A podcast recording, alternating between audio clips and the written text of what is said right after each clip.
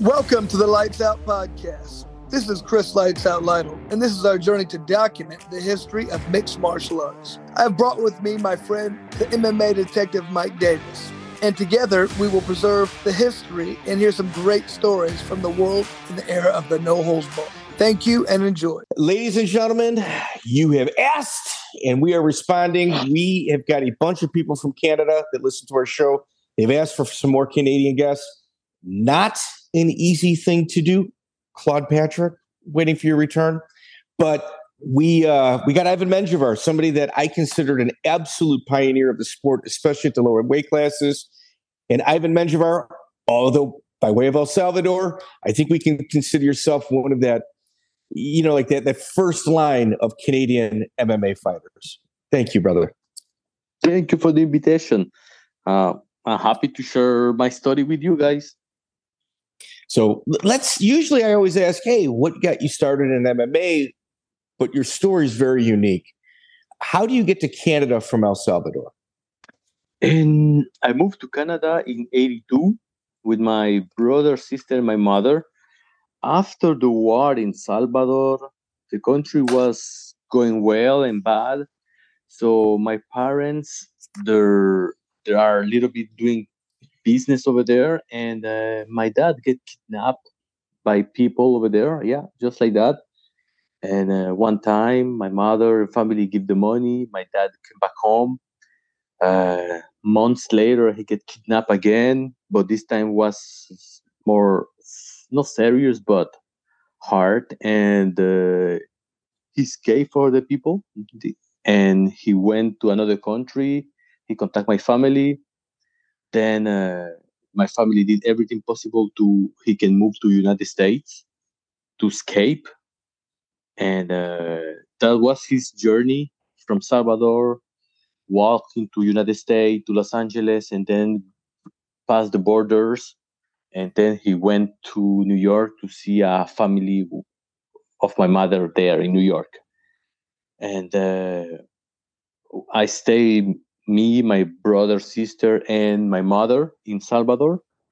We changed city, and my mother did everything possible so we can survive. And she's a businesswoman, so we never miss nothing at home. So some years later, she made the papers so to move from Salvador, to quit Salvador, to come into Canada. And there we are. We moved to Canada. 5 months later, my dad came to Montreal to join us, and we were together from that time here, and everything started like that. Why, do you know why your father or your family was being targeted by the kidnappers? Just to get a little bit money. You know, sometimes many people tell me after that after the war, many militaries, many police, and they have weapons, so, and they don't have the same, they're not working anymore. So people then tell me, these people, they're policemen or corrupt people, they're kidnapping people to make more money. And that's what happened. So they just kidnap people to get money. Yeah. So, you see that a lot in Colombia. Yeah, a lot of the Latin American countries. And my father and mother, they're not rich. They're just two people who have a little business and delivering beans. Imagine, my father just was a beans delivery and rice, and they think they have money because they have a little card. And that's sad story. Many people pass by dad over there, and my dad was lucky, he's alive, and my mother, she's lucky too, we're alive. They do everything we can have a better life in another country, and that's really hard for them. Imagine a woman, she came here and started learning a new language. She was like 30-35, and new language, new studies, a new culture. We moved here only with our clothes and my basket of toys. And we went to a place, but Canada was really generous too. They give us clothes, and bad, and was hard, but make you strong. Yeah. And we are in right now. My mother have a house with my father. I have a house. My brother have a house. My sister have a house. We have education. So I think we lucky what we have from where we're coming from. Well, you were given an opportunity and a system, and you used the system to better yourself. And you guys all did. Yeah. And at the same time, I remember we came here, we start learning French. Me, my sister, and brother, we start learning a new culture because Quebec is a special place and we love it. And French Canadian people, they're really open. Canadians are really open people. And then after we start learning French, we get to regular school and we try to have a normal life like everybody. And I remember when I get to high school, like a Latino guy, I tried 11 years old. I have watched high school 12, 13, and we tried to get accepted in the area, in the place, have more friends. And the gangs start coming to me. Yeah, Latino gangs. At that time, we have a little rivalry with black people against Arabic people. We're young. We just want to be part of the gang. And slowly, the gangs of Latino, they try to make you more part of the game. At the same time, I was happy to be part of a group, like everybody. And at the same time, I was passionate with martial art and comic books and movies. And I get lucky because my dad paid me my first martial arts school at 3 months inscription, and I enjoy it. I did a class of Muay Thai with an old guy, and I started learning Muay Thai, martial arts. And then the gang members, they come to the school, and they try to, like, how you can say that, initiation to us. Initiate, okay. Yeah, to the gang. And me and some of the other friends, we we're not part of the gang. That's good, yo. We're going to be crazies, bato locos, that kind of style that time. And one at a time, one by one, we get initiated, like 4 guys against me. So, and they say, okay, Ivan, you ready? Ready. And they start punching me. And I started punching the guys, and I didn't fall. I kick him, I give headbutt, I get punched. I remember I get a punch in the nose. My nose was big like this, was bleeding, but I never fell down. And I stand up. I was doing martial art at that time, like a beginner. And this guy, they're so happy. Oh, man, you're strong. We're going to call you Little Hulk. You're going to be a fighter for us. And they're like, it's Creeper, Puppet, Little Hulk. Yes. Yeah. Yes. Okay. And I was happy. After I tried to explain to people what happened to my nose. So I was playing baseball. But 1 week within the game, 2 weeks, after 3 weeks, these guys, they don't talk me anymore. Like they put me in the side and they never talk me more. And my friends, who I was at that age, then they get in the initiation time and they get beat by the guy. They broke their wrist, broke their nose, broke their teeth, and they joined the gang. And like me, I was rejected from the Latino gangs. I'm like, what happened? And they just reject me because, I don't know, they're just, I didn't fall. You know, when you're the young guys, the gangs member, they like weak people. People they can break. Yes. So I was in the corner. They never told me, so they never take me to smoke, to drink. And I was they just forget me.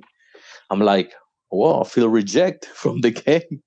But at the same time, after the school, I remember I was joining another martial arts class, school. I started learning jiu-jitsu. I started learning martial art. And what was that your was first? Go ahead. But my first, I started the Muay Thai school, mm-hmm. and then I quit that school because the owner he's moving. He's just passing by here. It's a little school of 3 months, and I joined a traditional jiu-jitsu school. What was the name of it? Oh my God, that was a long time ago. It was a mix of jiu-jitsu and ninjutsu. Okay, so it was a TMA. Okay, it wasn't real. And that was no, it was not real. But that what I like with that school, the teacher, he showed me to follow the basic. It was really basic stuff: falling, rolling, and he teach me really good position. And 3 months later, a man named Koji came, a Japanese, and he started teaching Brazilian Jiu-Jitsu from Carlson Gracie. Marcos Suarez, he was a connection with Marcos Suarez in Jiu-Jitsu from Vermont, and I started learning Jiu-Jitsu with him. And I fell in love with Jiu-Jitsu because this guy, he was my height, like 5'6", maybe. Koji was maybe 150 pounds. I was a skinny guy too at that time. And he started choking me and everything. I fell in love. I was know what jiu-jitsu is at that time because I have the UFC tapes with Royce and everything. And this is jiu-jitsu. I want to do that. And I joined him and I trained jiu-jitsu with him from maybe 4 years. I did many jiu-jitsu competition, and that was my first instructor. Then later he moved because he's supposed to go back to Japan, Canadian papers too. And then I started doing jiu-jitsu with another coaches and more focus on MMA. I started doing judo. I started doing wrestling. I started doing my boxing and Muay Thai. Not to do MMA, but just to learn. And I finished my high school, and I was in shape. I was training MMA. Even like at that time, we don't have MMA school, but I was training. Even if I don't know, I was training MMA for fun. And I started doing MMA competitions, amateur here in Quebec, and I win some ones, I lost some ones, and then one day, a guy from UCC, Stephane Patry, came and he started doing a MMA show, and I joined him. I made my first MMA fight here, and I win it. And that was the start of the career, like just for fun. From where I can trace you back, is your first school was with Angelo Hakos. With Angelo, that was TriStar Gym. Angelo Hakos. Yes, Angelo. That was I joined TriStar on my third or fourth fight, something like that, because I was training MMA in another school, and that instructor, he moved from Montreal to another place, so I joined TriStar on my third fight or fourth fight, a professional, and I came to TriStar. I started training with the guys. I met Angelo. He was a purple belt from Renzo at that time. And I think so. And we started training jiu-jitsu with him. They invite me to the place, and I make new friends. I meet David Loiseau. I meet him over there. Firas Zahabi. He was a blue belt like me at that time. He was really talented. So because we coming. Angelo Hakos was the head coach of TriStar in Jiu-Jitsu, and Firas was a student. Everybody knows Firas Zahabi now. He was a student. He was really athletic. He was really good. And Loiseau was there too. He was a beginner MMA professional too. Later, George come to join us, but we have we make a really strong team at that time. And well, after that, the dynamic also was Angelo. I think he worked for like the weekend, or he worked for the airline, maybe. I'm not sure, but I know he would spend all of his weekends with Renzo, learn everything he could, and then take it back to the gym. Yes, it's true. It's true. He go to Renzo. He come to later to training us. Remember, what time was that? In 2002, maybe. And internet was not that big at that time, so MMA was not big like today. So they go there. They're learning a triangle choke from the mount, and that was like the technique of the year. You know, remember that time in jiu-jitsu was like that. We find a website with some techniques on the internet, and we was, wow, this is revolutionary. Right. So not like today. We learn jiu-jitsu from the Gracie jiu-jitsu method in the VHS tape. Remember that? So, and remember Grappling Magazine, Black Belt Magazine. Mm-hmm. So we buy it and we see the Marius Perry techniques and all the old begin jiu-jitsu Gracies over there. So we're learning jiu-jitsu here in Quebec. We learn jiu-jitsu like, how I can say, by videos. In the beginning, it was like that. Yeah. Trial and error. Yeah, trial and error. Yeah, and I remember the first time I meet the first black belt jiu-jitsu he was Wagnney Fabiano. He came here to Quebec and he was the first black belt in Quebec. He started Brazilian teaching with team. Brazilian top team black belt. Exactly. So I'm not joined that team, but we get good friends and sometimes we train together. I went to him. We train sometimes together. And that was the beginning in Quebec. I thought the first black belt was Fabiano Holanda. You met Wagnney before. No, Wagnney came here before. Then Wagnney moved to Toronto. Then old man, my master in here, what's his name? Gilina, forgetting him. Gilina, bring Fabio Holanda. And Wagnney Fabiano is Nova União. So Nova União. Yes. You're good. Nova União. You're good. Yeah. Nova União. And now after that, Fabio came. Even too, he's a nice guy. He helped a lot us. George trained with him. GSP? Yeah, George trained with him. Yeah, George trained with him. I trained with him. I did some competition with him. And man, he's teaching us a lot, and he still have his school here. He have a good gym, and he have his family. And I didn't see him for a while, but I just say hi on the internet sometimes. Mm-hmm. And that's And after Wagnney, we get Bruno Fernandes. He came to Montreal too. He's a doctor, optical eyes doctor, and he opened Gracie Barra. He opened Gracie Barra and he helping us again too. At the same time, TriStar get bigger in MMA and jiu-jitsu. Firas, Angelo quit TriStar because he get a business, a funny business. He's selling comic books and everything coming from Marvel, for DC Comics, and he make a big business here with that. And he quit TriStar and he gave the place to Firas. Firas at that time, he was an amazing athlete. People don't realize it. He was really good. I can compare Firas to BJ Penn. Like technical, athletically, and brilliant mind. Yeah. He was strong, really smart. And He make a choice,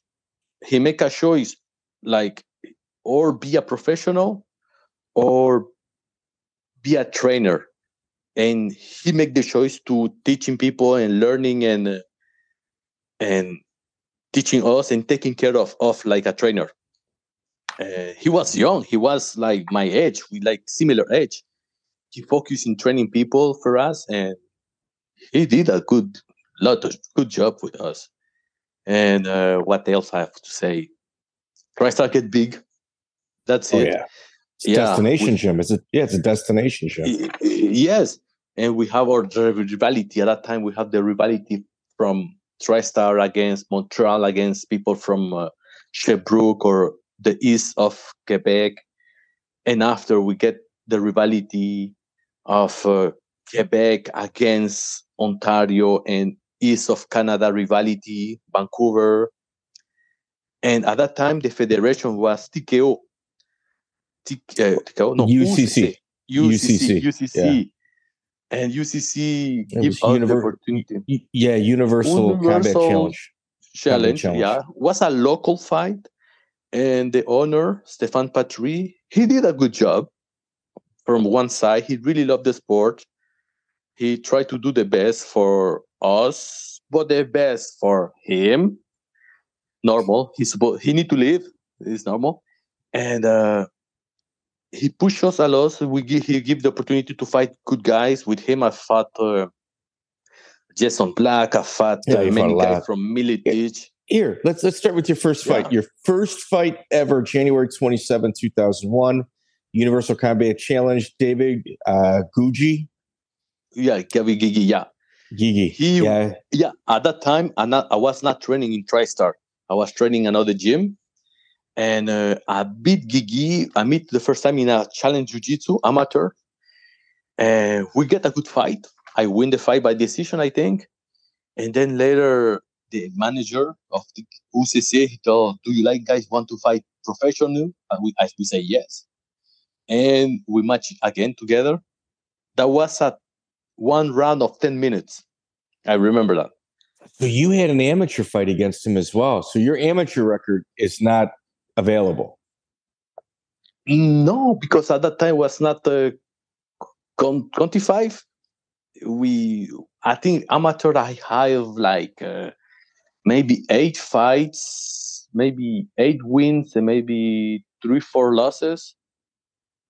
Yeah, but don't forget, I remember my first amateur fight. I was 16 years old, 17. I was still in high school. Yes. My father signed a paper, so I let my son do this martial arts against adult. So I win one, I lost one, and that was my first initiation. I remember that it was fun for me, and I didn't get hurt, so perfect. And later, I fight Guigui. I win by decision, and after we get to professional, one round of 10 minutes. Remember at that time, the rules was very open. He allowed knees on the ground to the head. Was allowed. Do we allowed to do that? No, I don't think we have to allow it here in Montreal. We have little special rules in Quebec because I remember that's business, that's papers in law. Stephane Patry, UCC manager, he tried a lot. Like to maybe you have to talk with him one day. He tried a lot of to make good rules for the sport, and he make a lot of compromise with the RAEG, with the Commission Athletic of Montreal. So he make MMA here. That's is something I have to say. That guy, he make MMA in Quebec. Is thanks to him, he make the connection with the commission. And they make a rule. He tried everything and to make it professional, and he did a good job. So after that, he tried the one round of 10 minutes. My fight was funny. You can find it in internet. I don't know. Yeah, we get so tired. I remember after 7 minutes, I was punching. I was taking. I getting top of him. I did an anaconda on top, and I just punching at him. Gigi. Please stop. And he tapped. I was like, I was so tired. So we went to the locker room. I win the fight. I was throwing out in the garbage because adrenaline. Adrenaline. And first time I do a a match in 7 minutes, supposed to be at 10 minutes. I'm like, wow, I love this. So after that, I did another fight against a guy, against TriStar guy. I win. That's Jean Francois Bolduc is your second fight. Yes, I win the fight. And after that, I don't remember who's my third fight. Well, here's the thing. With Bolduc, there seemed to be a little anger. Like there seemed to be maybe you guys just didn't like each other. At one point, you tried to push-kick him off the end of the cage when he went through the ropes. You know why? No, not anger. Just I remember at that time I was watching so much Pride fights and Valetudo fights. So he was, I don't know, at one moment he was between the roads. So in my training idea, I just pushed him out of the road. So it's nothing to be... But we was fighting in a ring, remember? Yeah. Oh, yeah. And in my training, I was, if somebody is trying to escape from you in the ropes, just kick him out. That was part of my training. That was a reflex for me. Yeah. So your first two fights, you win one fight by knockout or exhaustion. You win your second fight by split decision. Yeah. I will tell you, in those two fights, I'm not trying to be rude, but in regards to being a special athlete, you became a special athlete later. You could not tell at this point in your career. No, man. That was just the beginning for us here in Quebec. And I remember one day I said to my dad after the competition, one day UFC is going to call me. Like, don't forget, at that time, after two fights, we're just beginners here. And I just remember, I said to my dad, after a fight, one day UFC is going to call me. And I made many fights everywhere. I tried to fight the more possible. And I was... Oh, shit. It's okay. I was trying... No, it's the battery. I know. Oh, do you want to plug in? No, I'm good. Okay. And I try to fight the more possible. I remember, you're gonna laugh. I fought my third fight, four fights. Sometimes I just fight for $400 here in Quebec. So that's the time. That's the time, though. That was the time, yeah. And $400 for a fight. We did 2 months preparation. The coach, like Angelo, he didn't do it for the money. He did it for the passion of the sport. He was happy to train with young guys and their focus. And after, man, the first time I make money was maybe when I went to Japan. So, well, you know, like you're fighting for almost no money, and the audiences aren't huge.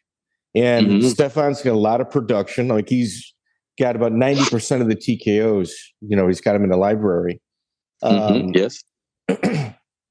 With PPK with Jean Francois Bolduc, who you beat by split decision, about 2 minutes left in the fight, somebody in the audience blows an air horn. And you're on top. You think, oh, the fight is over. And then, like, you give up position. Dude, that's a split decision because somebody in the audience blew an air horn. Otherwise, you could just rode the fight out. I remember that. It's true. Man, and after people, I don't know, they make a rule. Nobody have to. They change the belt. After that, they change the belt. I don't know. That happened after that thing. They changed the belt. They made the it's like you were riding out. You were tired. You're on top. You're spending a lot of energy. You're just going to ride out the last 2 minutes, and you could have done it. They blow the air horn. You get up. He gets up. You look around. He jumps on you. Now you're on bottom for the last 2 minutes. Yeah. Yes. It's true. And after they changed the that was the sport. Everything that was the beginning of the sport. Something else. I remember when I fight George.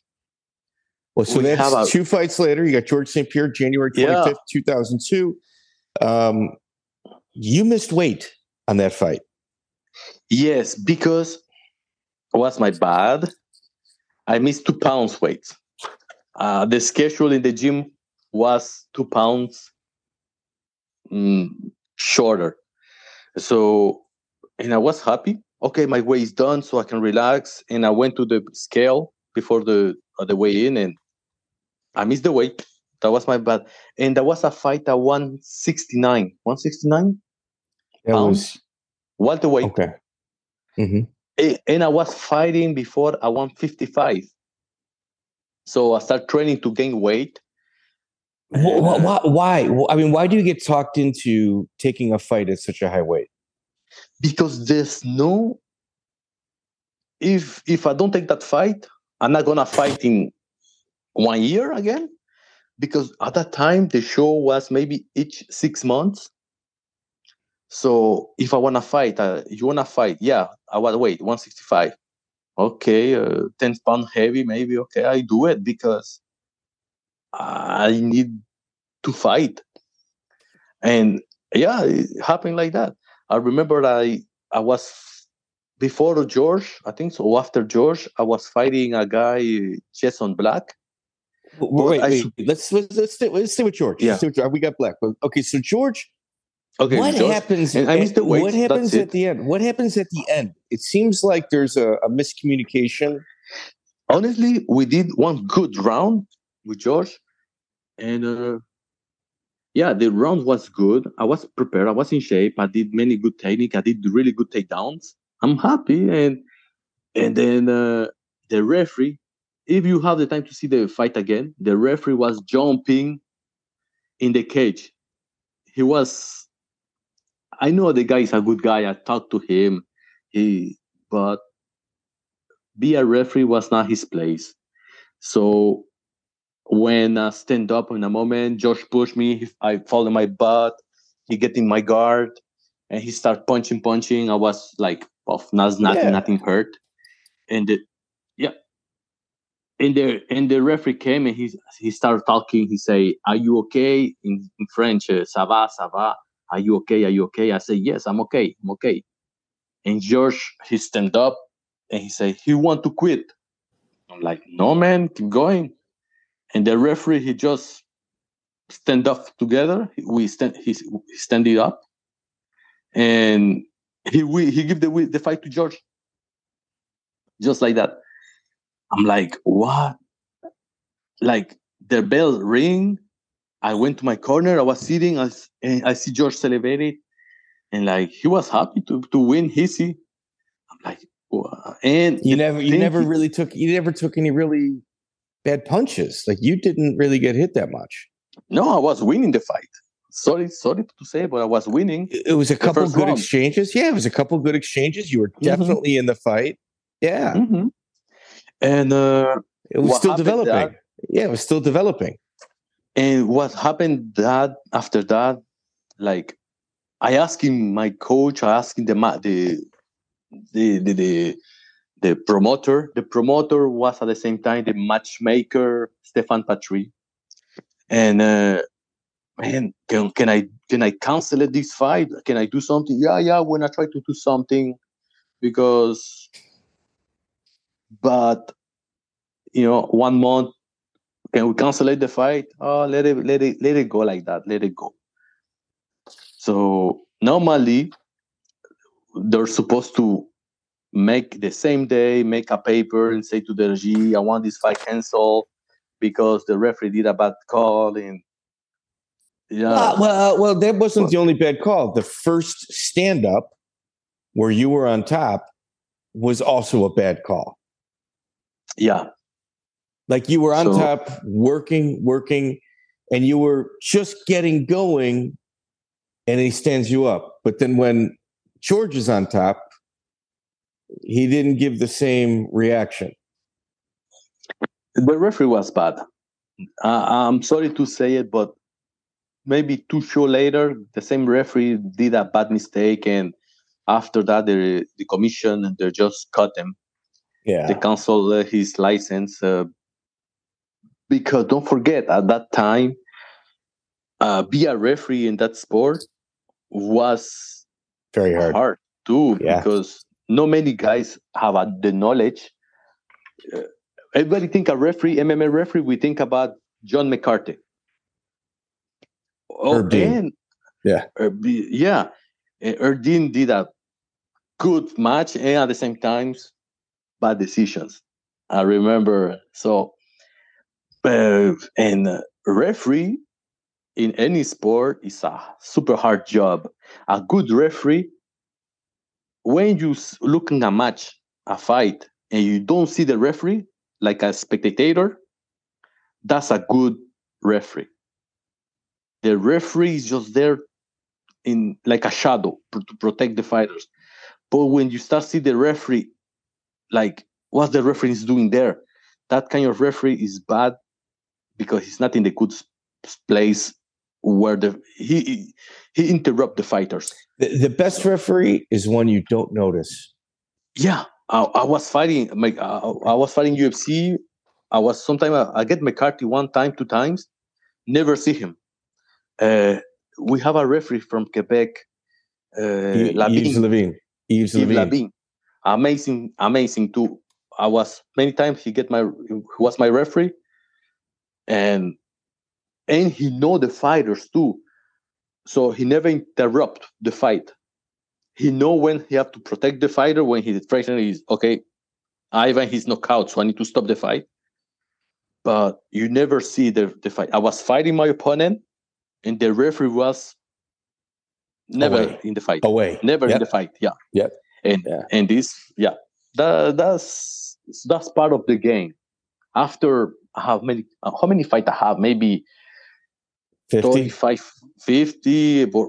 I did boxing matches. I did Muay Thai matches. You're a 50 fight club member. Yeah. And a good referee, you never see it in the fight. He's just there to touch you, finish the fight, or begin the fight. That's part of the. There's a third man in the fights. It's the referee. Yeah, so, it happened.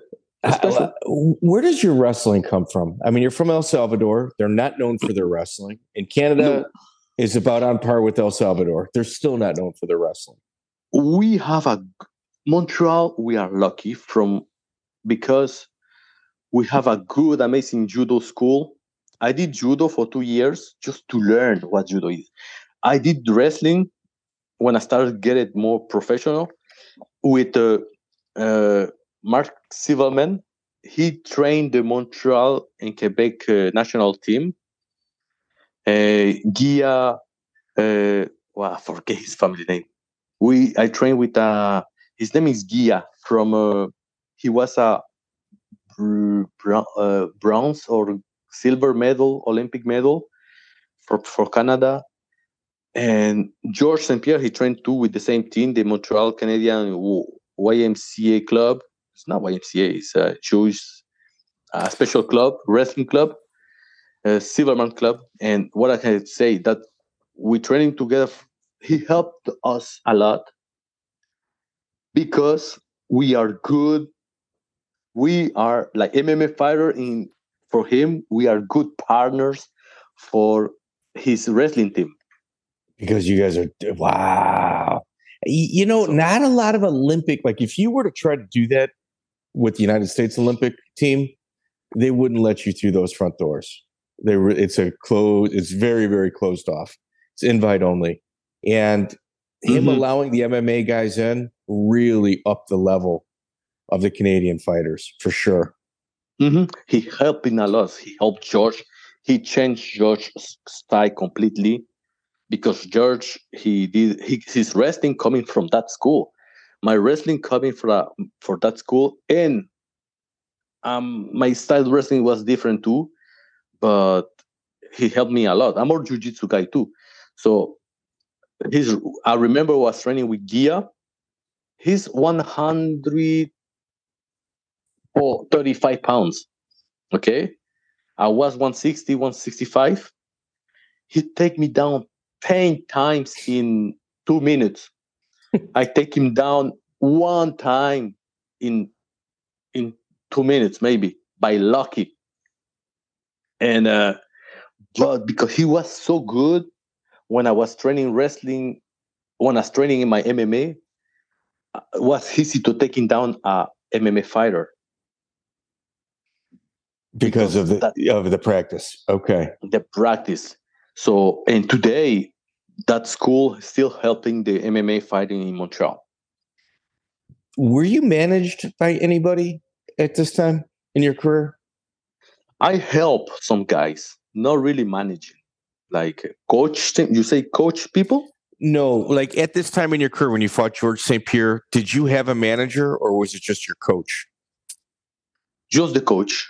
Yeah, the coach. Because Andy Lalonde, easier win. That's your fight after Georges St-Pierre. And then, like, your next fight, and that's Georges St-Pierre's debut that we just talked about.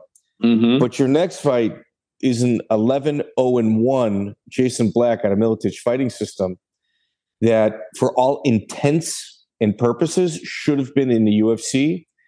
But Monty Cox and Dana White and their matchmakers, Monty Cox, yeah, they were all fighting with each other. So he was almost like blackballed from going to the UFC. They try to make him go to a different team. And it's at 170. He's huge.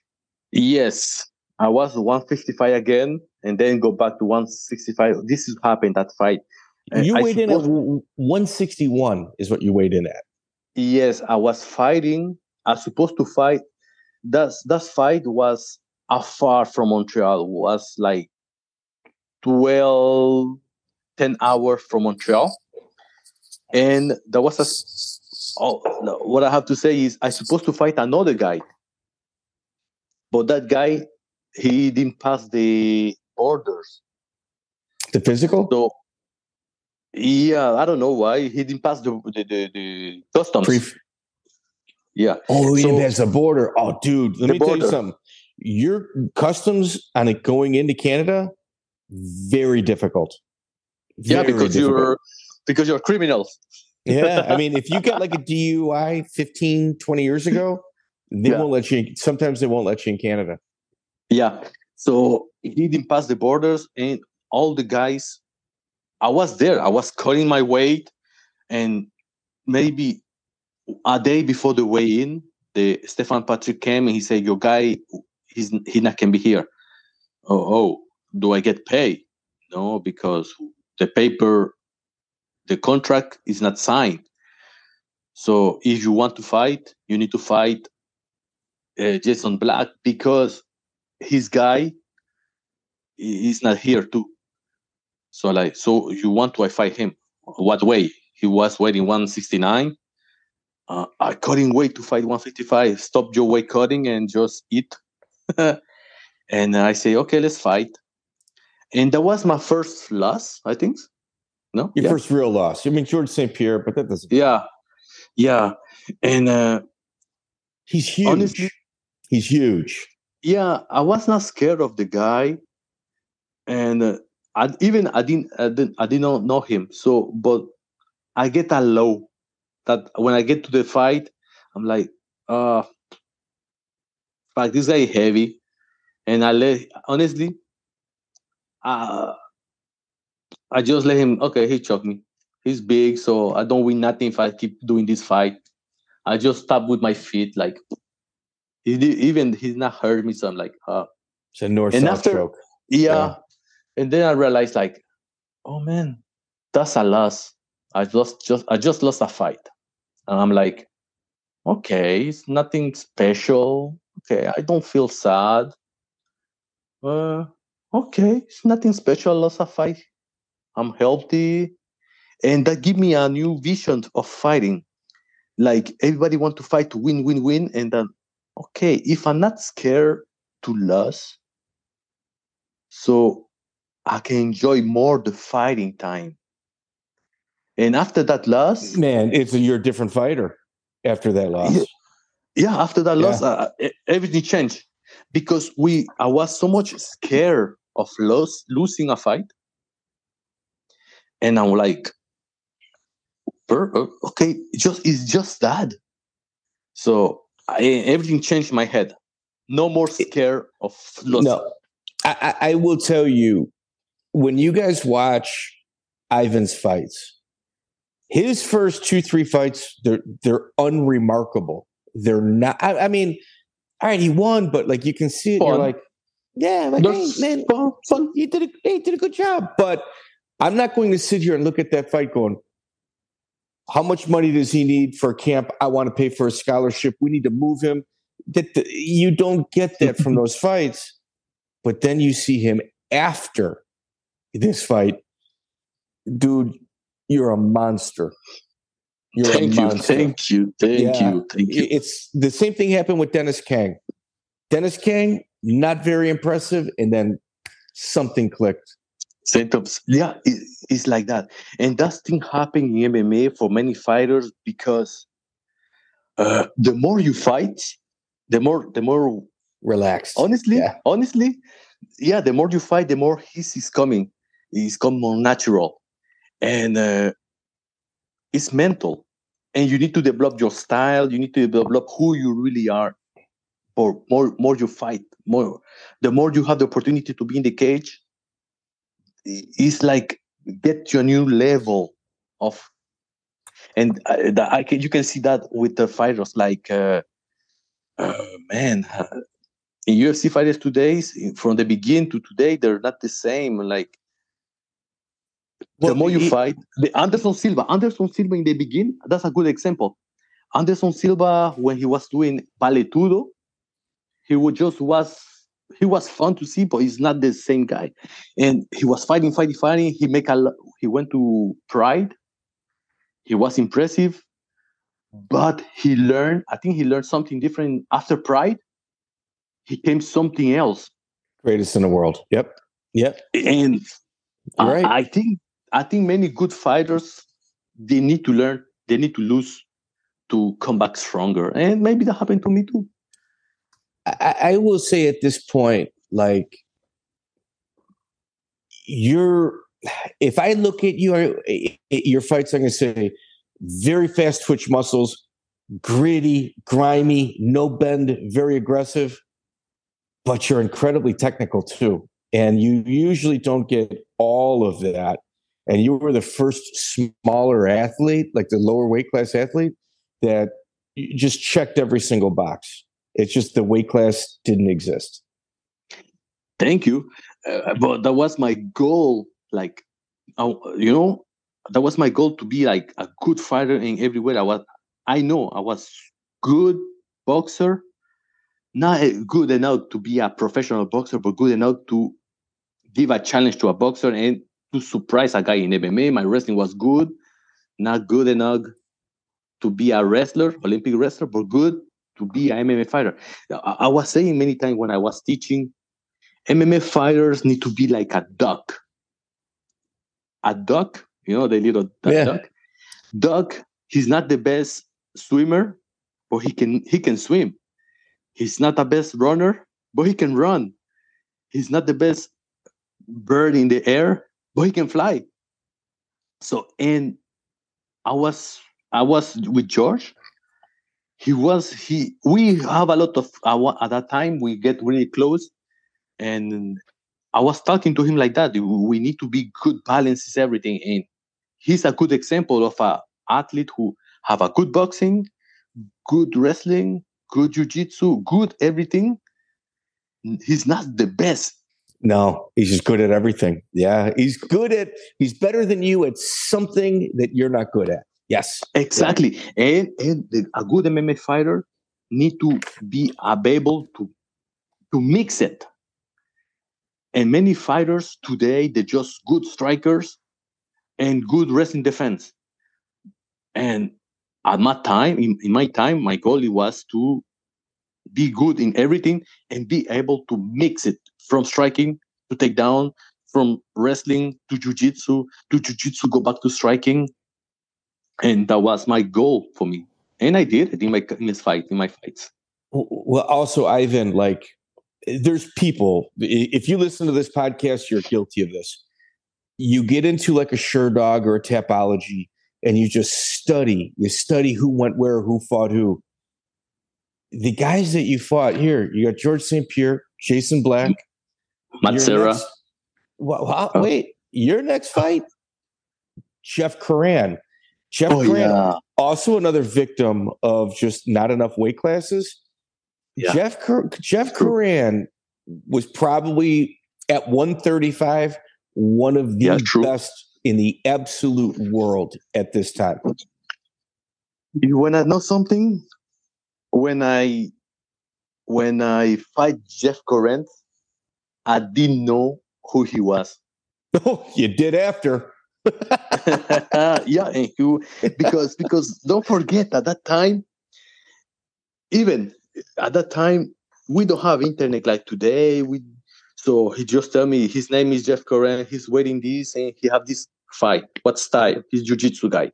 Okay, so I just training to be good. And I meet him in the ring. We fight really good. I like that fight. I remember that fight, and I really enjoyed that fight. And we push each other. I win my decision. And man, the level, he was good. I was good. I win by maybe 1 point. And at that time was like that. We didn't know, like, we can study the opponents like today's. The thing with Jeff is he can nullify and just make everything neutral. Like, he takes very little damage. And with your type of tornado type output, it's very easy for you to lose your like, get exhausted while fighting somebody. Oh, yeah. And I all the time, I training a lot. I won't tell you. When I was prepared for a fight, I was running. I was doing running weights and doing my jiu-jitsu style. That coming from my fantasy. I'm a fan of Dragon Ball, and what I was liking is this cartoon manga. Goku, he was so much focused on training, and me too. I love training. That's why. That was how all the time I take a fight. I was in shape. So. And I love it. And just to say it, like, after that, remember I fought Faber here in Montreal. Even that time, I didn't know who was Faber, which I Faber. Well, and, yeah, so. Yeah. It's just you were just more training than planning, and I think in terms of TriStar as a gym. When Firas completely took over TriStar, that's the one thing he changed very fast. Yes, yeah. His planning is some of the best in the world. Yes. And but in my career, I did a mistake. Yeah, I talking with Firas later. My problem was in my career I make my mistake in my career. What I say when I take a fight is, when I was in UFC, I didn't take the time to really study my opponents. That was a mistake in my career because I was not habit to me to study my opponent and to respect the plan match, the plan in a fight. So, and that was a mistake of me because. I was not used to. For me, go to a fight is everything can happen and I'm ready to do on an advantage to win the fight. But when you go to that level of UFC, or when the guys are really good athletes, you need... I didn't did my job at that time. My job is supposed to be to know my opponent. So I was prepared for a fight, but I missed that thing to really study my opponent, to get to know what I can do against him.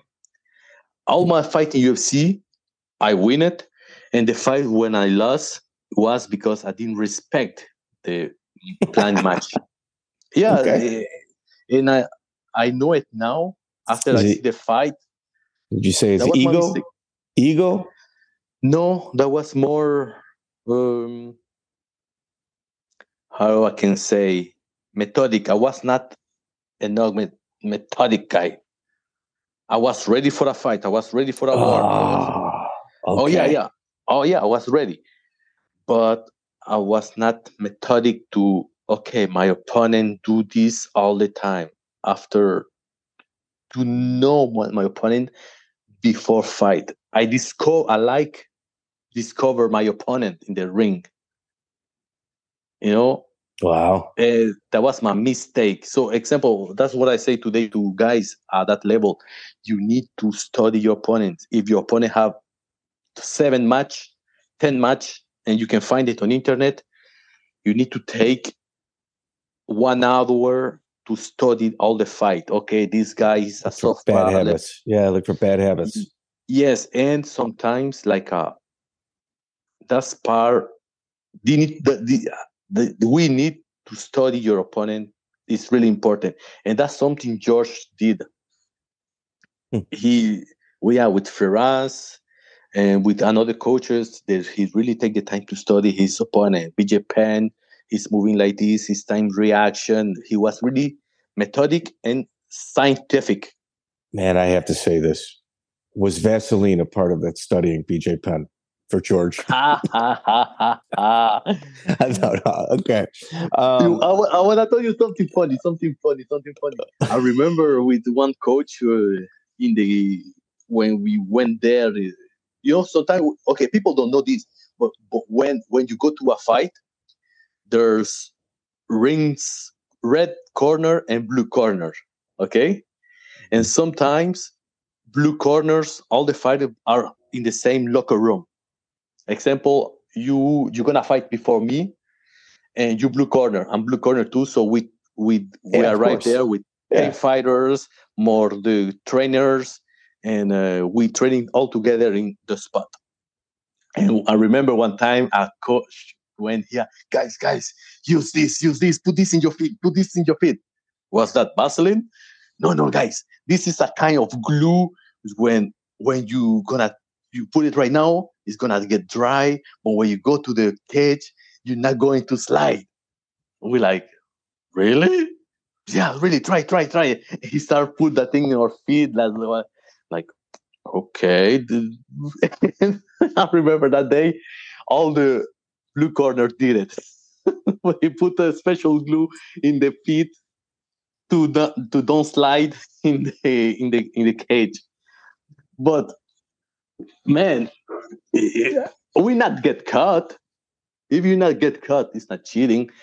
Like it's true. Well, Ric Flair used to always say, "If you don't cheat, you're only cheating yourself." You know, sometimes it's like that, and it's a game. I think it's a game. So. That was funny. We tried to put something in their feet to don't slide. But when we went to the fight, it's nothing helping. It's like... You still have to fight. Yeah, Yeah. Yeah. And you slide at the same time. Man, MMA, be a professional, that was great for me. That was really fun. I really enjoy it. I make good fights. I meet good people. I travel around the world. That was a great experience. Man, I really enjoy it. I didn't make the millions of dollars who I supposed to. Imagine I put all that energy in tennis or in golf. I'm the next Tiger Woods. So, yeah. But, a degree. Yeah. Yeah. Imagine I was playing soccer with all the energy I put in MMA. I'm the next Cristiano Ronaldo. It always surprised me being from the United States, where I knew you weren't making money. Like you weren't making money. Mm-hmm. And I'm looking at your record going, man, this guy's putting in a lot of work for somebody that's really not seeing big paydays. Because here, your next opponent, J.R. Palmer, that's your next opponent. He's in Hawaii, September 17th, 2002, UCC Hawaii. Your original opponent is Eddie Yagan. He falls off. They change you again. So yeah. you got J.R. Palmer. And that's something Stephane Patry used to do to you a lot. He used to switch your opponent. Oh, why? Because he knew we was young and we cannot say no. Like an MMA fighter. You weren't methodical. You wanted to kill. Yeah. Yes. Yeah, it's the same thing. Yeah. It's the same thing. Give me a name. Give me the price. Give me the day. That's it. Ooh. What did you get paid for J.R. Palmer? I don't know. $800. But well, I don't know. I don't remember the money. That's the thing. That was the problem. I didn't do this for the money. That was a mistake. That was a mistake because man, I know some guys here. They're amazing partners, the good friends. They're zero talent. Sorry to say it, but they're selling tickets. They're selling tables for the show. Were you a big ticket seller? No, you were not. I was, but yes, I was a good ticket seller because the people love me. But in my entourage, I was not. I have a small entourage, so man. I want to show you my life at that time when I was fighting is seven days of training, and I have good friends, but friends who know me, but they don't know the sport. So I sell 10 tickets to my closer friends when I fight some guys who they're selling 100 tickets. And they're making money, and more they're making publicity, and they're having a restaurant, sponsor. Yeah, yeah. And that was another mistake of mine. This is a business, and I didn't realize it at that time. Was like, you can make money in the fight, or you can make money before the fight. You can make money after the fight.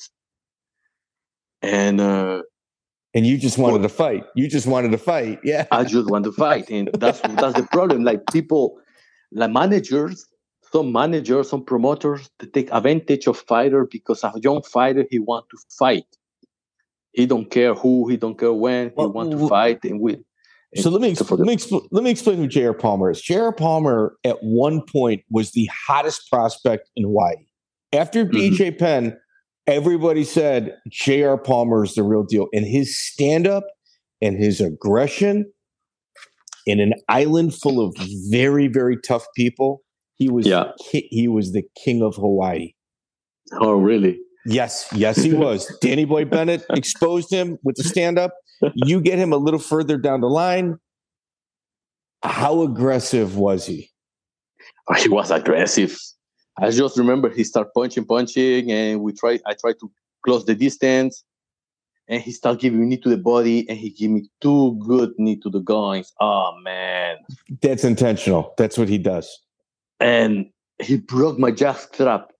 He broke your cup. You mean your cup? Yeah. He broke my cup. He broke it. I was wearing a jaw strapper from hockey and carbon special to protect you if you receive a hockey shot. He broke it. I'm like, ay. You know what's funny at that fight? The referee is Matt Hughes. Yes, Matt Hughes. Yeah. You have to see that. People have to see that match because he referee all the fight, maybe. Just to fun to see. Anytime Manny Cox is involved, he always had his fighters referee. Yes. And it was a UCC event, but it was also coupled with Manny Cox. Exactly. So, and after I get my 2 minutes break, he came again. And Matthews, no, it's not over. He didn't give me the time. He didn't give you time. He tried to rush over before Matt started. And to Matt's credit, a lesser referee would have allowed it to happen, but Matt, he stood firm. He stood firm. Many referees would not have. They just would have let it go. Yeah, and we start back again, and I get the underhook. I get Doc under. I take the back. I suplex him in the head. Bro, you belly to back suplex. Belly to back. on his own head. Yes. Yeah, I was happy to do that. Now, this is a guy that never wrestled in high school, is now doing belly-to-back suplexes. Like you're... I train.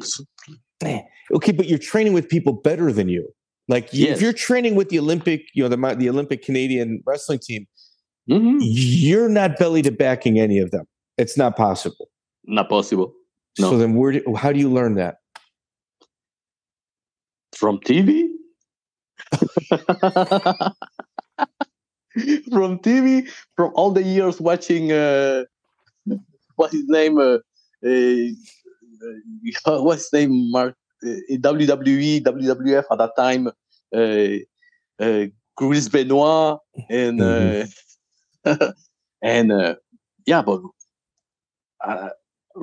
that's what I'd say. For me, MMA is I'm supposed to know the more technique I can.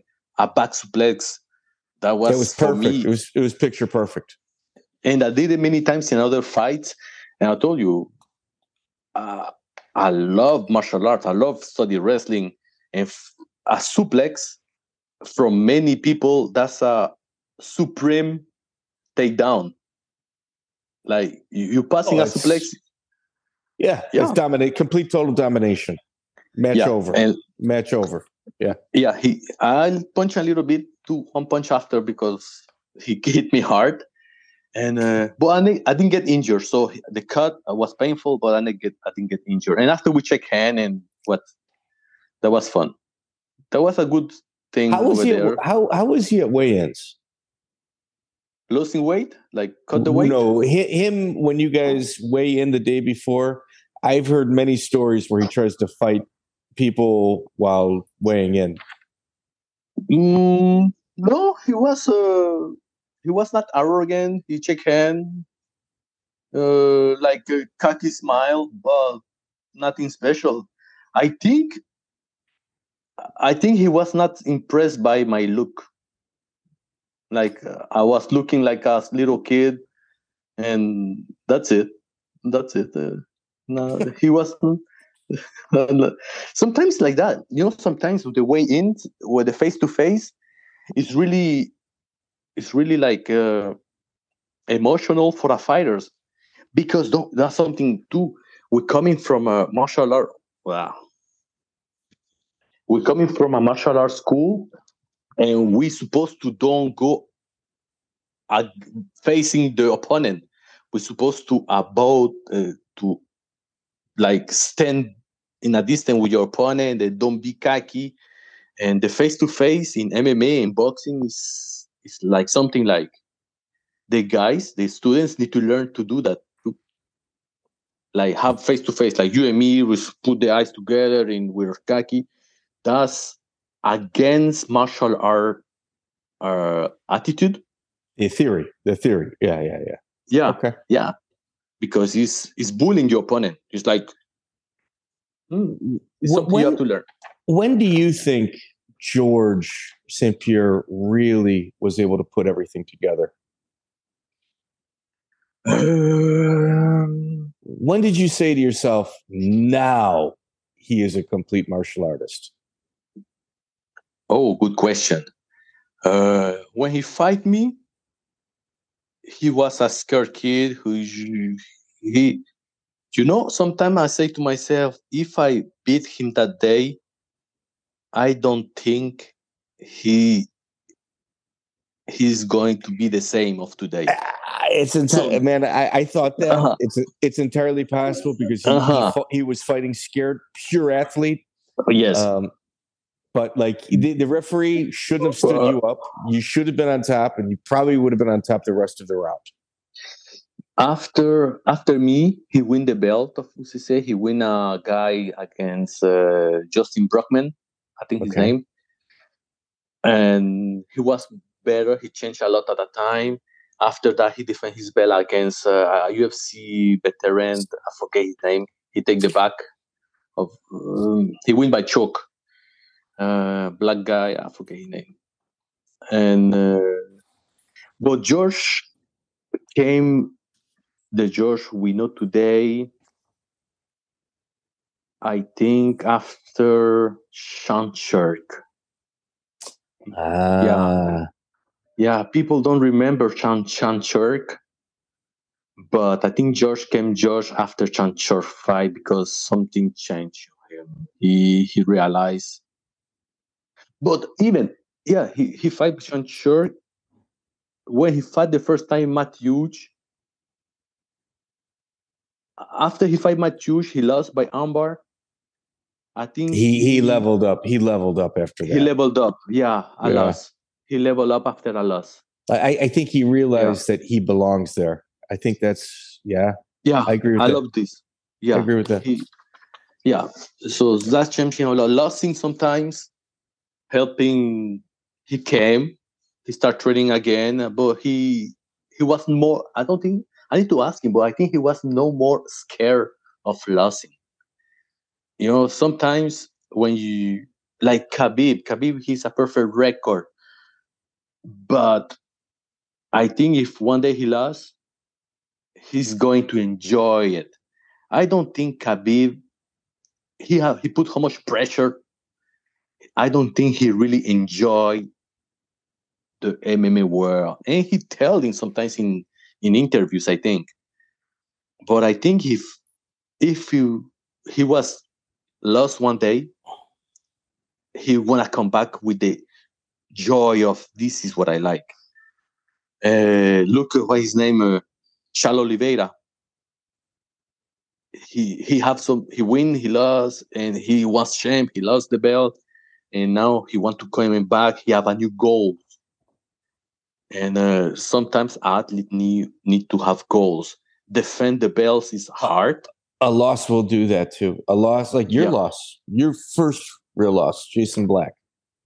It helped. Yeah, yes. But after that loss, I realized this is nothing special, so I enjoy this. Yeah. And I lost sometimes by decision, but sometimes there's losses when I lost against Faber, that was like by choke. Here, let's get there. Let's get there. So you beat Shane Rice, you beat Andy Sokol, and you have a falling out with Stephane Patry at this time. Yeah, because after, you know, when you have a manager and the manager thinks more of him and to your fighters, and communication was bad, and I didn't get fights. So I think I get contact with people in Japan, and I decide to cut with Stephane Patry because I want to try. I think he get a vision to bring the fighters where he want to have his advantage because he want to get more close to UFC, more close to Japan. Yeah, more close to Japan. Right. Yeah. And me, I want to travel in the world. And one of my goals was to fight in the big federations. I remember I was a kid. I put Pancrase. I put Pride. I put in UFC. I can put King of the Cage. I want to fight in these places. And I get the opportunity to go fight in Japan. And man, all the fighters need to go to Japan to fight, at least. Yeah. Because it's amazing when you touch that ground, and wow, I just enjoy it. So, you know, what's wild is like when you think of pure fighting, Brazil, you always think of Brazil, but Japan is the exact opposite in regards to just approach, but their success is incredible. Yeah, it is. Look, Japan, November 29, 2002, you also fought for Mark Pavelich. Mark Pavelich, MFC. Yeah. Yes. He was a kind of a controversial promoter himself. How was he? He was really good boxer. I remember we fight in a local show here. Mark Militich was in his corner. Mark Militich's wife at that time, I don't know if he's married again. He was married with a French-Canadian girl. He's on Pat Militich. Pat Militich. Yeah, Pat Militich. He was. And, he was married to a French-Canadian. And kind of a bad divorce, too. Okay. And he came here, and he was a good boxer. I just remember the fight, stomach change. And he did this. He came with a hand like this. I put my hands up to protect. And he switched shit to an uppercut. Fuck, I get it here. I just remember, see the star falling in my butt. And he started punching. My eyes closed. I just hold an arm and I finish him with the armbar. My eyes was closed. I just remember David Loiseau. He took me in the air. You win, you win. And I'm like, I don't know where I am. You win, you win. I don't know where I am, man. I win. Okay, good. And yeah, I just remember the stars. I was looking.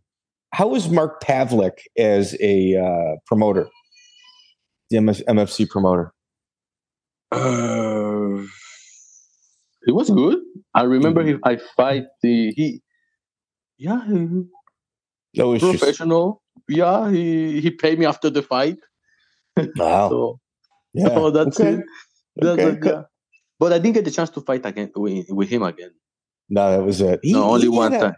Very controversial promoter out there. Okay, in good thing or bad thing? I hear both. I hear mostly bad. Okay. But you know, it's he's a promoter. I mean, what are you going to do? Like you said, you got to make money. It is what it is. Mm-hmm. Yeah. After this, your run is incredibly impressive. Look at you got Brandon Shuey. He's 4-0. You win by knee bar, 38 seconds. Yeah. Vitor Ribeiro. He comes out of Nova União. Also, he's 7-0. He is supposed to be one of the absolute best in the world. Fabiano Iha is in his corner. And, man, there was a big size of difference between you two. It was in Florida. Yes. Shaolin Ribeiro. Shaolin is a savage, bro. Honestly, I think I take the fight. Stephane Patry bring me there. I take the fight. I know it's Shaolin because I know the name. And I was not scared. But I think he gets surprised. So his jiu-jitsu level, he take me down. His jiu-jitsu level was good. He was strong. But I was not in danger. And I think we get a good match. And His size was the difference. The size was a little different, but I enjoyed it. I was not. That's what I think. I say you, I was ready for a fight, but I was not prepared and have a planned match, a strategic against my opponent. So I lost by decision. I was not injured. He caught me. Yeah, he gave me a good knee to the eye. He caught me, but I was not bleeding. And because it was in Florida. That's the match I saw where he was dropping knees down from the top, trying to knee your head on the top. Yeah, he get me one time, and yeah, he just caught me, but the referee said, "Keep going, keep fighting," and he win by decision. I tried to punch him. I tried to beat his jiu-jitsu, but we not get. I think him too. He was prepared for a fight, but he was not he didn't have a strategy. He was not a planned match. Guys, watch it. If you watch this fight, they are so fast. It's like watching two flies fight each other. It's just like it's hard to kind of figure out what's going on. And you guys are move, counter, move, counter, move, counter in very, very fast time. I bought this DVD specifically for this fight, and I was shocked because I'm like, man, I know him. I started buying the TKO libraries after that. I got almost all of the TKO library as well. Just Thanks. You know, getting them back. Yeah, no, that was a really good one. Antoine Coutu, Mike French, and then you were supposed to fight at UFC 46. And you have a visa problem. UFC 46 against Matt Serra. Oh yeah, that was my first match. I won 55. No, UFC. but But UFC 46, they said that you had visa issues and you couldn't make it. Is that true or is that false rumor? No, it's true, because what was my fight after that? Matt Serra. You went canceled fight against Matt Serra and then Matt Serra. Wow, why I didn't take that fight? I know something happened. I was supposed to have a fight. I didn't have a fight. I was supposed to have a fight at that time with somebody else, because I say I can fight it because I have a fight in something. I don't remember. I remember. Mm-hmm. I remember that UFC called me. You like to fight Matt Serra? I say yes, thanks, but I can't for the moment for some reason. I don't know what was the reason. Can I maybe?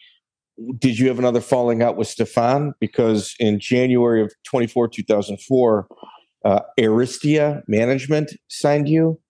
So maybe, was it Stephane that blocked? Maybe Stephane blocked you? UFC called me directly to me that time. Okay. Yeah. Yeah, I was not more with Stephane. So, you definitely signed with it, Aristia Management. I signed with these guys. There was a really good guy. He tried to make a new federation. They signed me. I fight for them. I don't remember why I say no to the first match against Matt Serra. Why I say no, I don't remember. And I remember after I say yes to the match against Matt Serra, I fight Matt Serra. George fight the same day. I think Loiseau fight the same day too. Well, and Matt Serra, yes. Yeah, you had three big Canadian names on there, yeah. Yeah. Matt Serra lost to Shoney Carter by spinning back fist. Fluke, he was winning every second of that fight. Loses to BJ Penn, one of the greatest ever, at 55. Mm-hmm.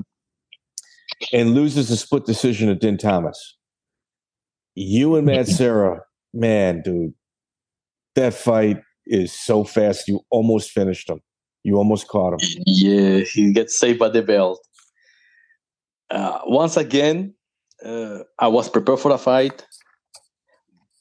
But that's my error. That was my error. I was supposed to be prepared for Matt Serra. He take me down. I try my jiu-jitsu, my best. He take my back. I defend for my back position. We stand up again. I try to punch him. He was heavy. He take me down again. I tried some Kimura from a moment.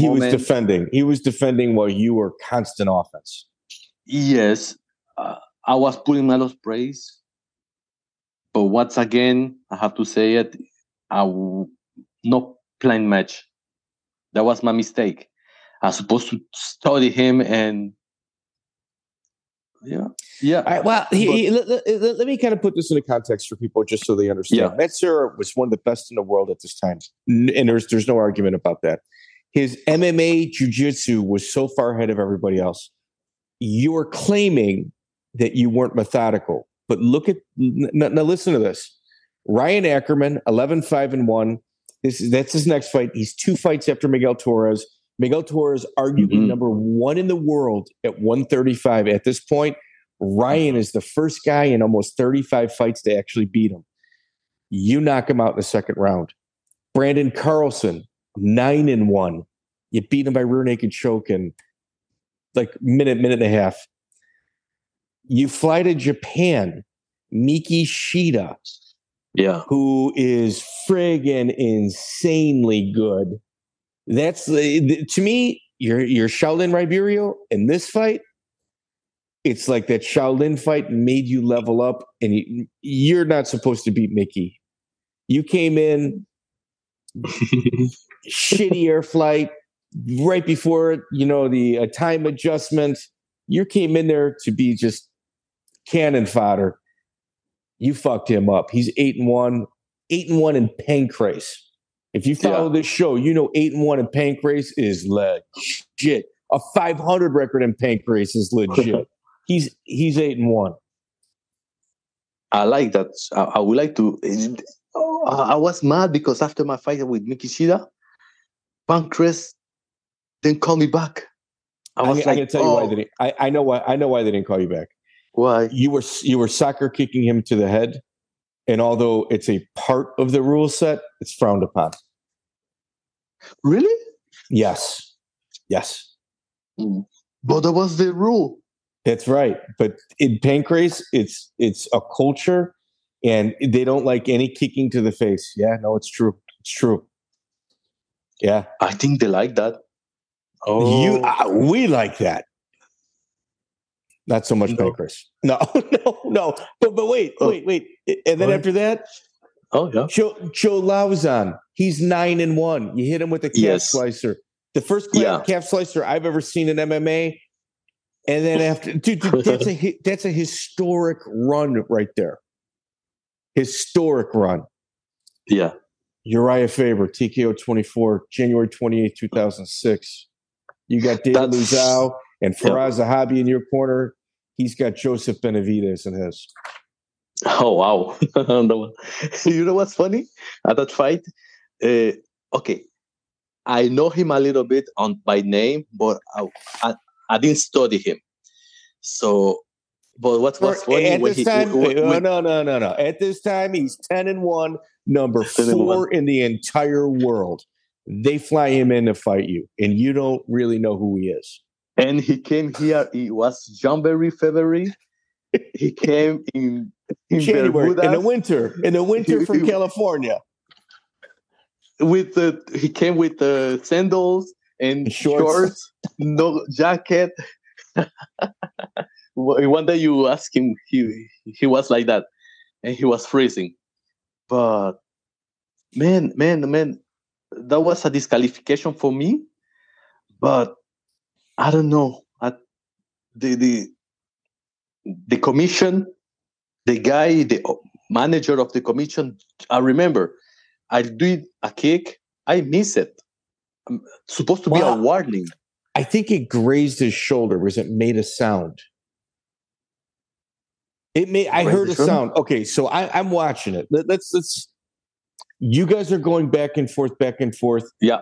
I think he won the first round by very little, but your bright spots were much larger than his, and it seemed like your bright spots were going to continue getting bigger. And he seemed to be slowing down. Mm-hmm. You guys get into a scramble after you land a couple elbows. And when he gets up, you throw a kick. I hear a noise. I don't know if it's a slap of your hand. I don't know, but there was definitely a slap. And the referee thought you connected with his head. And he's got a huge cut over his eye. That cut was maybe a headbutt. Maybe was it? I don't know. Or an elbow. Elbow. I think I give a elbow, and I give. But I think I need to see the fight again. But was not the leg. What happened there? When he fell down, I tried the kick. I miss it. I really miss it. But I remember when he found his butt. I hear this name, the owner of the commission. He jumped in the ring, because it was a ring, no, it was not a cage. Yeah. He jumped in the ring and he started yelling, disqualification. And the referee was like, what? I need to talk with this referee. I need to find him. And he just followed his instruction. And this old man, because now he's an old man, I met him in. But I think it was more his fault. Why he jumped like that? I don't know. But that was a bad call too for my career. But after we get the opportunity to fight him again, and he was fast. He was fast that day. He learned a lot. He was not expecting it. But I will tell you this. You learn a lot about a fighter in an instance like this. You knew that the kick didn't land. You weren't throwing things. You weren't screaming. You were upset, but you handled yourself like a professional. Right? Yes. You agree on that? I'm agree, but I'm supposed to yell more. That's not next time. I think that would have helped. But Uriah Faber, on his post-fight interview, he said, man, it was a heck of a fight. It was just kind of just starting to get going. He said, the cut on my eye did not happen from the kick. He's like, I don't know how it happened, but it was not from that kick. Mm-hmm. So in the ring, rather than say, yeah, DQ, I won, let me get out of here. As a man, he said it wasn't from the kick. Yeah. Very impressed. Yeah. Both of you guys impressed me. Yeah, no, he's a real athlete. Honestly, he did a lot for his career. He's a good example to follow. He's a good businessman.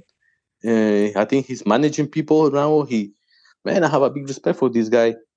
And man, that's part of the show. Huh? So, Favor, I say him hi. Maybe one day he can invite me to do jiu-jitsu with him. For maybe a Fight Pass show. You know what? Next time he goes live, I'm going to put that in there. You and Ivan Menjivar. Maybe even for ADC. That'd be good, an ADCC Masters match as well. Joe Lauzon, the calf slicer. Yeah. Where did you pick that up there? Where? I like doing technique. I love Sambo. When I was training, I have a coach one day. He was training a lot of Sambo. He teach me a lot of stuff like that. So I did something special in my way of training. When I was fighting jiu-jitsu guys, I go against something they're not used to, like Sambo. When I was fighting a wrestler guy, I do something they're not used to do, like something they never train. I know Joe, he was a great, amazing MMA fighter. He had a good striking, good Muay Thai. His wrestling was good. Yeah, his jiu-jitsu is good, but when I see him, I want to attack the legs. And I connect him with good elbows. So he was stunned, I think. So he took it last minute. I think you were supposed to fight Antonio Carvalho. And Joe stepped up. Yeah. And me at the same time, my coach, Firas, He tell me, okay, you're going to fight Joe Lauzon. He's a jiu-jitsu guy. Okay. So if I fight a jiu-jitsu guy, I said to myself, I'm going to elbow him, knee to the body. And that was my plan match. So, and when I see the opportunity, I get to the legs. I love this kind of technique, and it's working. When everything is good at the good moment, and I see it, I did it, and he tapped. And he was, I feel his knee. He needed surgery. Yeah, he needed surgery after that. Yeah, I'm sorry for him, but it's the game. It's the game. Yeah, it's the game. I know. And he was young. He was a young guy too. So, and look at him after he became a UFC legend. He have so many fight bonus and. It's amazing. Here. You finish Ryan Ackerman. You finish Brandon Carlson. You decision with Miki Shida, which was a war. Mm-hmm. You finish Joe Lauzon. And arguably, you should have got your hand raised with Uriah Faber with a finish. Mm-hmm. Mm-hmm. Yes. Bro. Oh, how many good names, yeah. No, when I see myself in my career, so I fought the best guys in the moment. So that's good.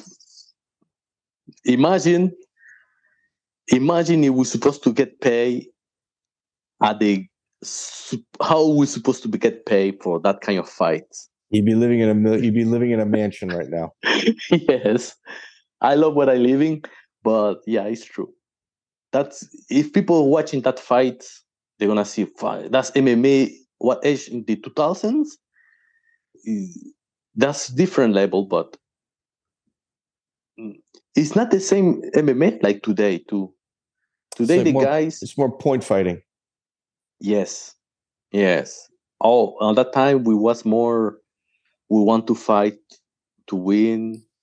You know what I like in UFC now is the the internet match, the first matches, the undercard match. They're very hungry. Yeah, they're very hungry. They're not scared. They want to prove. They want to. Ah, man, they're ready to war.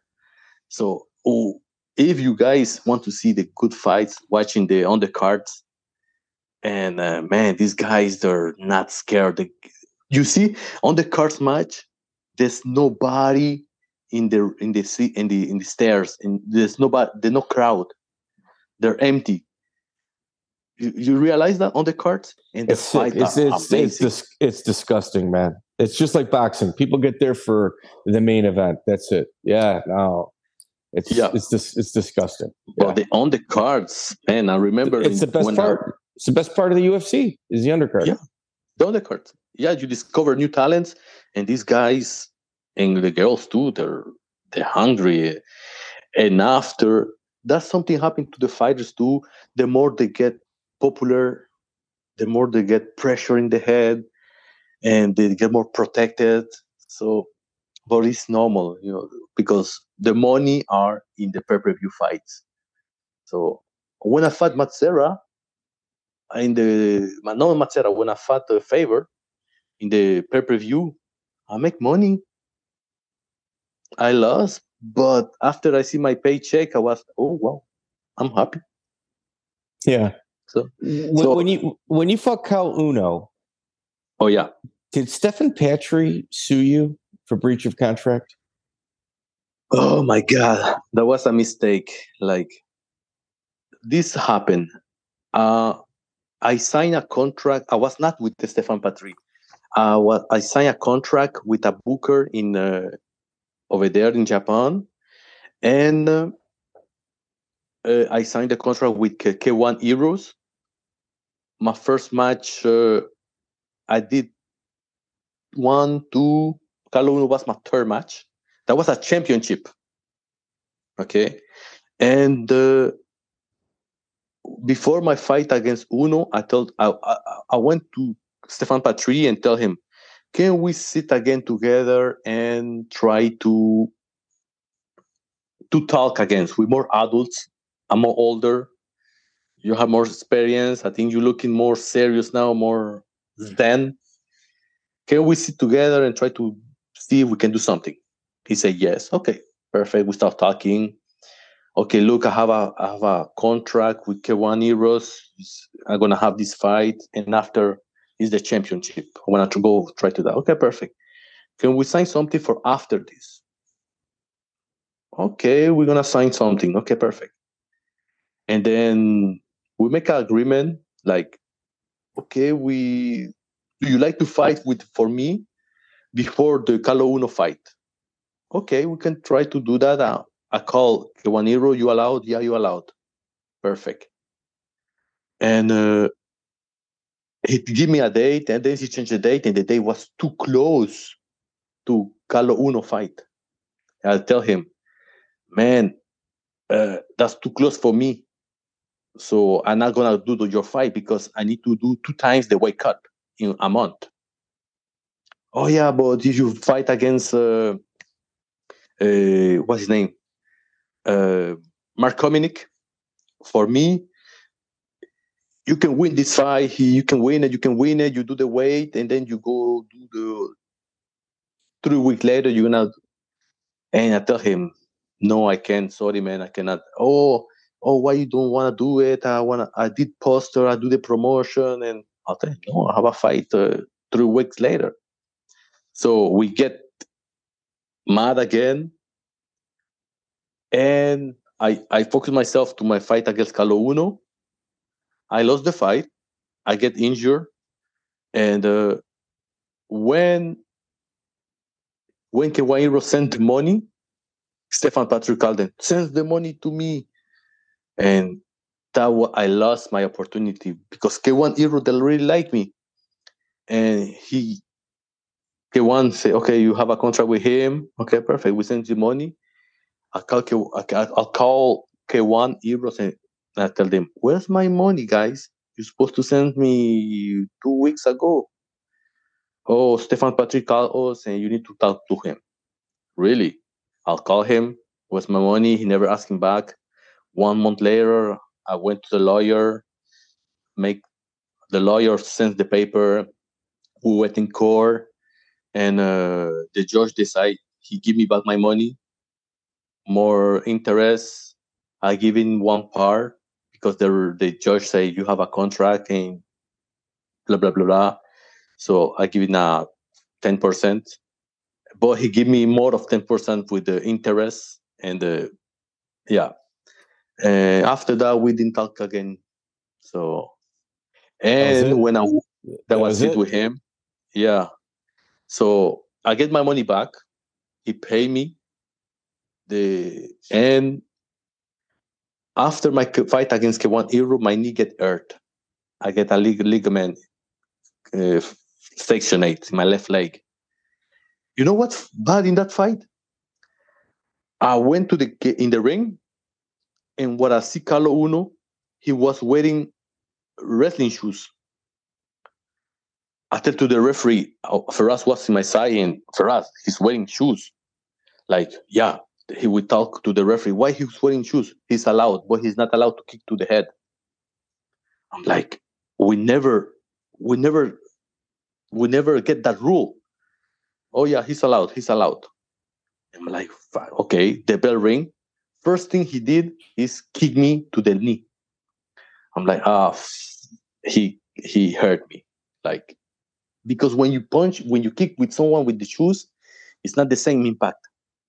It's not the same. So that's why UFC, there are no more wrestling shoes in the cage. It grabs. Yeah. It's not only the grab.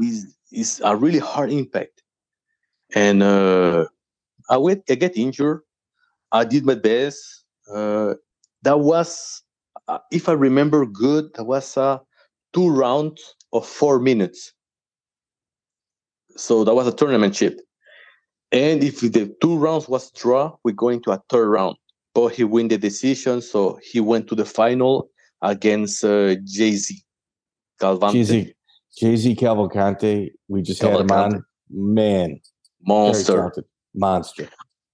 At the same time, I was happy to don't fight Jay-Z, but I would like to fight against him. You know what? You guys have a very similar style. Very similar style. But he's much bigger than he's you. Big. He's strong. Yeah, and I met him, and I lost that day. Come back here, my knee was injured, and I meet Carlos Uno. No, I meet man. What's his name?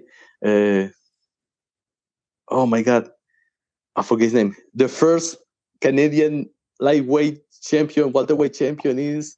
Joe Dorkson? Carlos Newton. No. All right, yeah. Carlos Newton. Yeah. I meet Canadian champion ever. Yeah, I meet Carlos Newton there. He's a Canadian. He's just living 2 hours from Montreal. But I meet him in Japan, and he told me, Ivan, when you come back, I want you to call me back because I would like you fight for me in IFL. I tell him, really? The Dragons. And he gave me the invitation. And I say, yes. Okay, perfect. I was in a short period of time. He put me in the team. And maybe, I think, 3 months later, I fight for him. You can see the dates? Yeah, it's you lose in K1 Heroes October 9th, 2006. And then November 2nd, 2006, you're in the IFL with a hurt knee. Yes. Here in Chicago, yeah. Right? Yeah, it was there. No, was Oregon? That was in Chicago. Was it Chicago or was it Moline? I don't know. And, I know I was there. Yeah. And I joined the team with Carlos and I tell him, look, my knee is not 100%, but you sure? Yeah, I need a guy. So I joined it. And that was one of my best fights. Portland, Oregon. Yes. Yeah, Mike Whitehead fought. Yeah, I remember that. Okay. And I fought a Militic team that was Bart Palaszewski.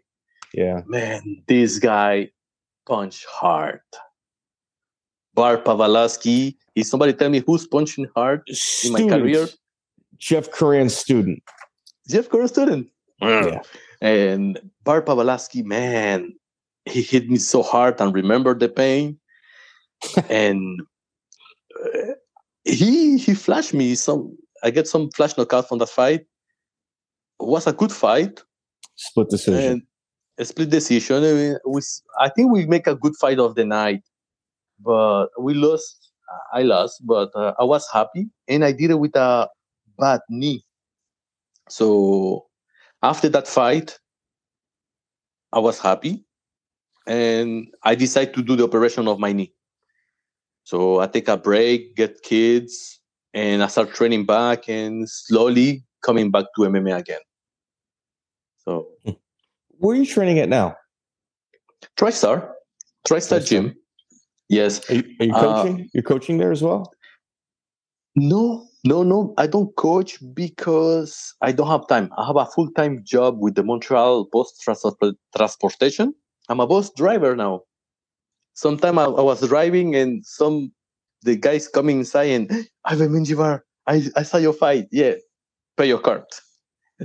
And I'm a full-time working. I like it. And what I like is I have the time to training. So in my break time, I go to TriStar and I train again.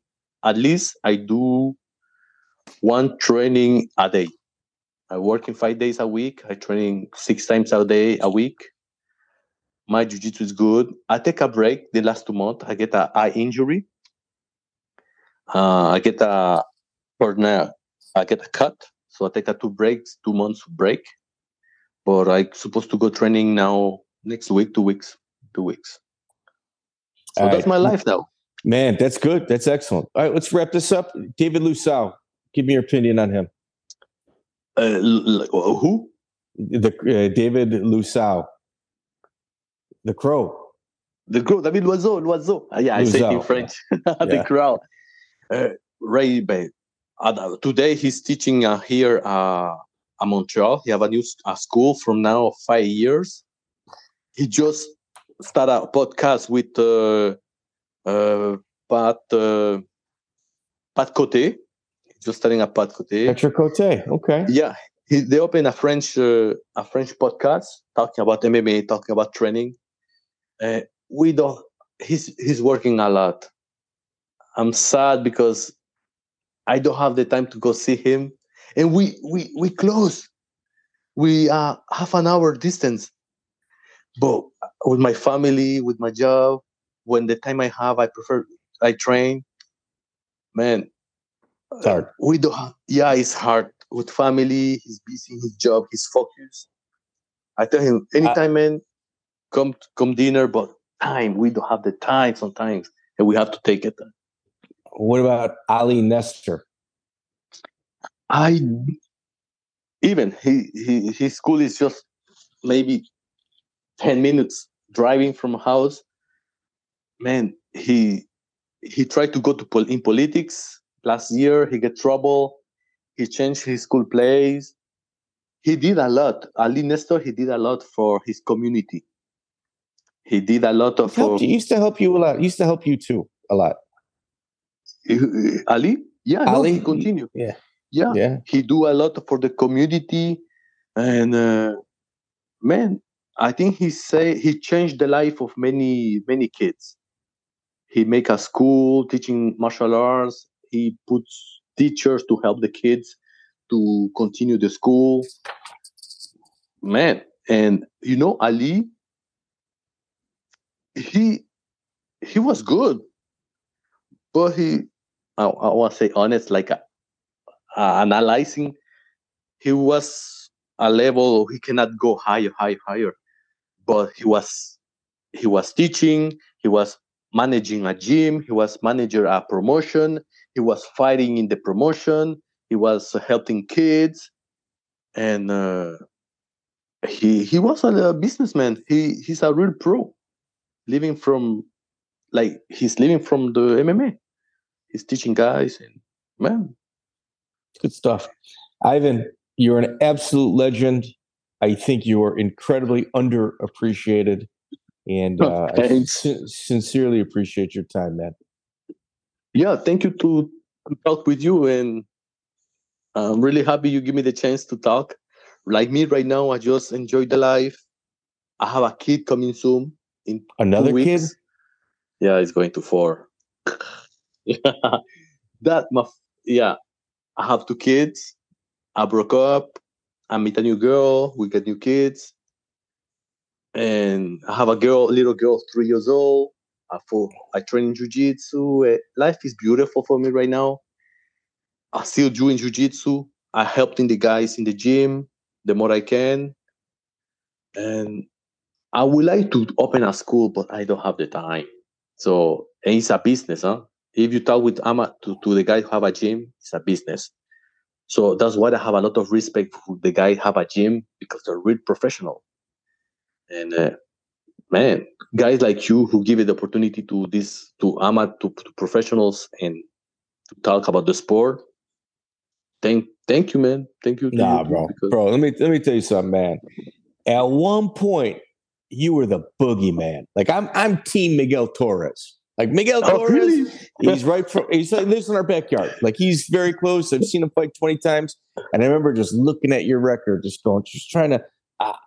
There's no flaws. There's no flaws in your record, man. It's impressive. It's impressive. It's impressive, brother. Thank you. So and now the sport is so big. So man, we enjoy it, the guys now. Yeah. Do you think the athletes today is gonna have that kind of record like me I have? Or no, there's never going to be a 50 fight club member. So like in the UFC, like Drew Dober, Tim Means, like I Neil Magny, Gerald Meerschaert, those guys don't get a lot of respect with the common mixed martial art fan. Okay. But in that locker room respect that they get, just like you, that locker room respect is enormous. The headline people will say, "No, that's Neil Magny, man. That's Gerald, Meerschaert." They don't have, are they gatekeepers? Maybe, but they got 30 fights in the UFC. That's not easy. That's not easy, man. 35. No. Wow. No. So those are the guys I like, man. Those are the guys I like. And yeah, it's true. And the experience. Wow. That's what I'm happy. I fight in Japan. I fight in United States, in Canada, Florida, Hawaii. Dude, you flew in Hawaii. Yes, and I fight in K1 UFC Macau. That was a great experience too. And man, honestly, I'm really happy with my career. So you should be. Yeah, you should be. It's just you were too early.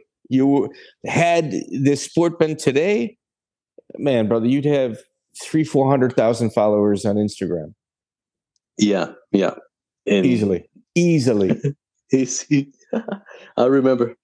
I may imagine the first time I opened a Facebook account, an Instagram account. I was late. That was too late sometimes. Yeah, but it's another. Sure. The sport changing. The sport is changing so fast. So everything's good for the sport. Excellent. Ivan, you're the man, brother. Thank you for your time. I got about 2 hours. Thank you, man. Greatly appreciate it, sir. Take care. See you. There you have it, ladies and gentlemen. Okay, here's my list of like all-time Canadians. I like the new guys. Payne Peters falls into that category. I shouldn't say new guys. I like the old guys. Even though Payne, he didn't have a great record, and he fought a lot of people. Always fun to watch. Cut a cool promo. I like Joe Dorkson. I saw Joe Dorkson fight about 12 times on the independent grind. Ivan Menjivar, I only got to see him fight maybe only 2 times live. You know who we didn't bring up? We also didn't bring up Sean Tompkins. We brought up Mark Hominick, but I also really enjoyed watching Sean Tompkins just take those local kids and make them into something. Like Mark Hominick, Sam Stout, we got great interviews with them. Trying to get more Canadians. Carlos Newton won't return my call. Claude Patrick and I had a brief exchange through text message. TJ Grant, great listen, another really good Canadian. I know we got to get more Canadians. We got to get more Australians. So if anybody listening to this right now, Harold Howard would be amazing. Any of those, anybody from Canada, we're willing to have on as long as they've at least touched the UFC. That's kind of like our prerequisite, or somebody that's got like an incredibly interesting career or happenings. So if our audience, we need your help. Please like, share, subscribe. If you got iTunes, leave us an iTunes review. I think we got 52 reviews. We need like a few hundred of them to really make a difference. We're putting a lot of research, time, and prep into these, and they're evergreen interviews. So if you enjoyed this one, we got about 200 right behind it that you might enjoy as well. So, dig into our catalog. Thank you guys so much, and see you next week. Check out the full interview on iTunes, Spotify, and all major podcast platforms.